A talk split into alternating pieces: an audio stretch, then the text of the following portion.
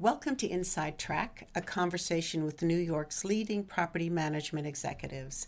I'm Carol Ott with Habitat Magazine, and my guest today is Andy Marks, Senior Vice President of New Business and Marketing and a property manager at Maxwell Kates. Everyone in the co op and condo business always talks about the importance of communication, whether it's for the small stuff or the really big stuff. Talking is important. Andy, communication is one of your skill sets, but you were hit with a major challenge when you began managing a downtown building. Can you tell us what happened there?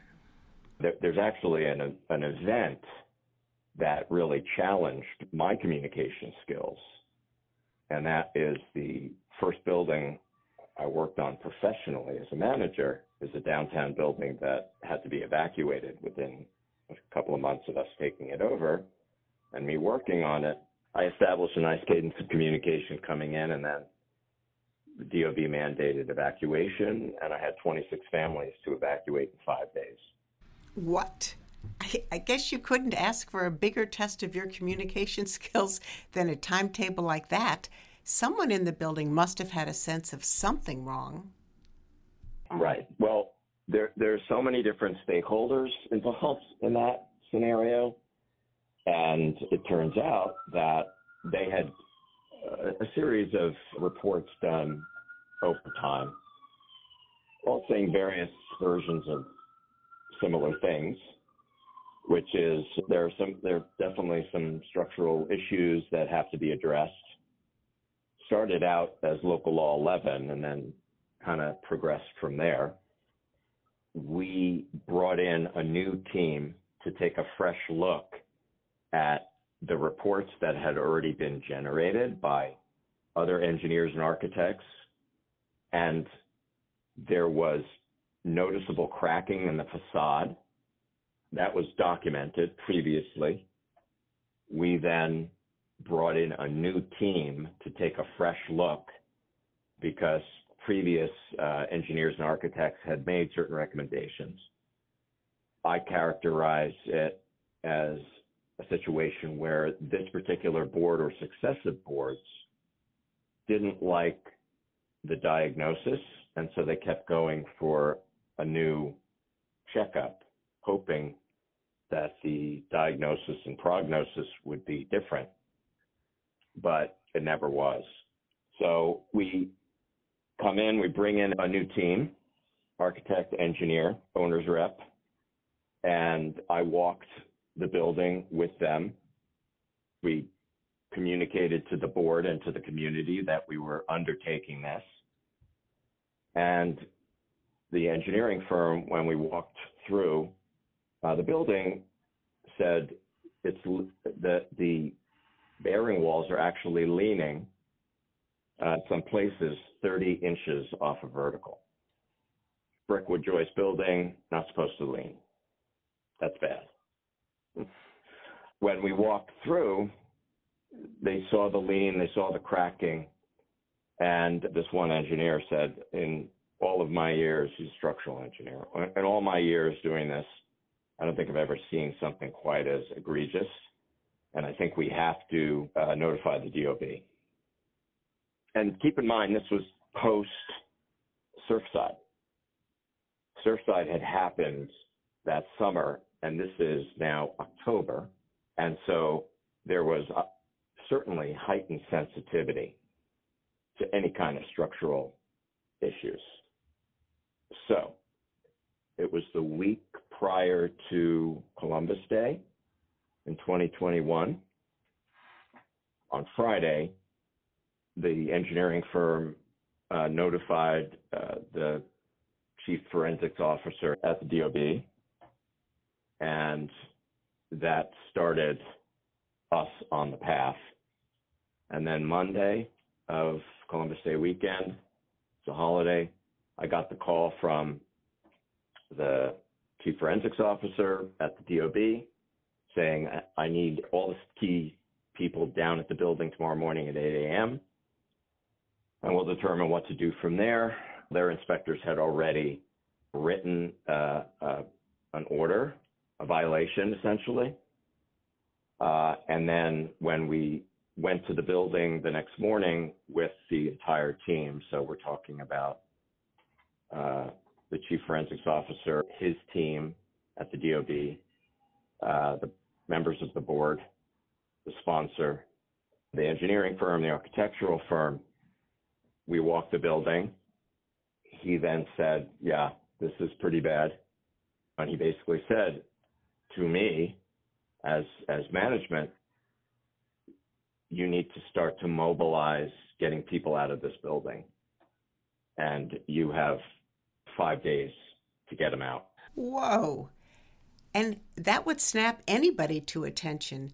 How did you orchestrate the process? First, it was making sure that the entirety of the board was aware and on board with what had to happen in the next five days. And then I had to put out uh, a communication to the unit owners and the residents. This is where it becomes critical to have contact information so that uh, we were able to first uh, notify everybody, sent out an email, uh, got on a Zoom. The email was basically an invitation to the Zoom and had the engineer and architect with us on the Zoom so that they could explain why they felt it was important to notify the DOB to provide context for the community who's all of a sudden getting hit between the eyes with a two by four. I would imagine that the community was stunned and angry. You said the condo had previously had engineering reports, but no one had reported the condition to the buildings department before. It's not like there wasn't knowledge that there were issues. So, was there anger? Yeah, I mean, I think people were angry and frustrated that it had come to this. What was critical in that moment was to focus on the task at hand, which is we have five days to get 26 families with a commercial unit on the ground floor. And we were going to have to coordinate it because not everybody could just get out at the same time. People were certainly concerned about safety, rightfully so. And so we had to allay their concerns about that. We had to then quickly organize uh, a way of communicating. So that turned out to be primarily email and text. In some cases, people removed their appliances because we had to communicate that the board could not, the management could not, the professionals could not guarantee that anything that was left behind wouldn't be damaged or destroyed because life safety is the number one objective. And so any things that were left behind would be at risk. In thinking about what are the things that these people are going to need, they're going to need movers. They're going to need an organized schedule for the move outs. They're going to need a place to stay, at least in the interim.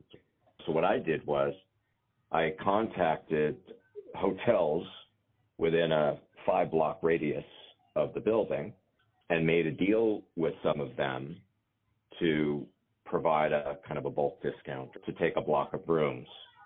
So that's one thing. The other thing is obviously moving. Uh, so we had to coordinate all of that. We used uh, Google Docs, which all of the residents and and my team had access to, and that was a living, breathing move out chart because we had to orchestrate multiple moves in a given day. It's not a big building and it's and the area where it is a little constricted. And how many elevators were there in the building? One. Oh, I see. So the coordination was really who's going to use the elevator at what time? Correct. And what truck will fit out front? Exactly. Let me ask you, when you remember back in those early times, maybe through the first month or the two months of the process, how many phone calls would you guess that you got from all the various parties per day? Easily, you know, 30 to 40 a day, easily.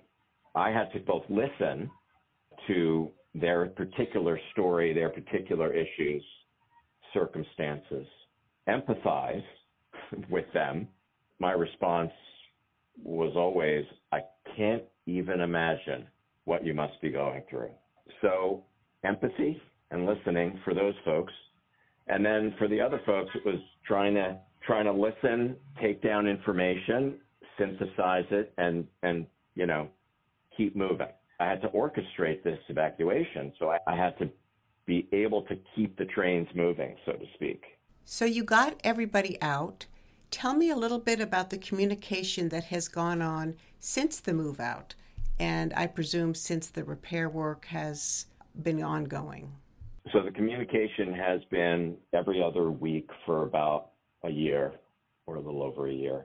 Since about a month ago, with the permanent stabilization work finally nearing completion after all this time, it's gone to every week. Now, part of that was they had a craving for more transparency. For a while, there was not much happening because, you know, they had to close a construction loan. They had to assess multiple times.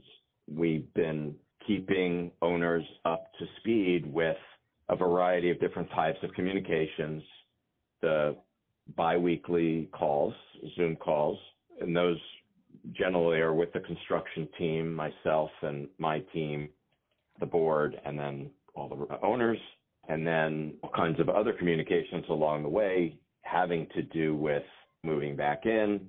Now we have to reverse engineer what we did to get them out. Hopefully by the end of June, we're organizing everybody getting back in and making sure that the apartments are back to at least some semblance of what they were before. As a takeaway for other boards who might find themselves in a dire situation like this condo did, what are your thoughts on the level of communication required? I think it depends on the situation. It's always better to be transparent. More information is always better. The frequency of communication in this instance required almost an instantaneous response.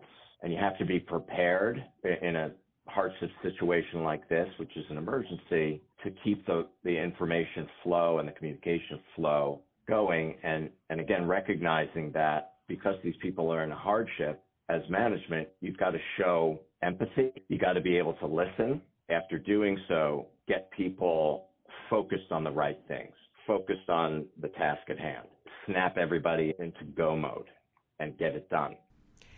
Get it done indeed. Andy Marks, thank you for speaking with us today.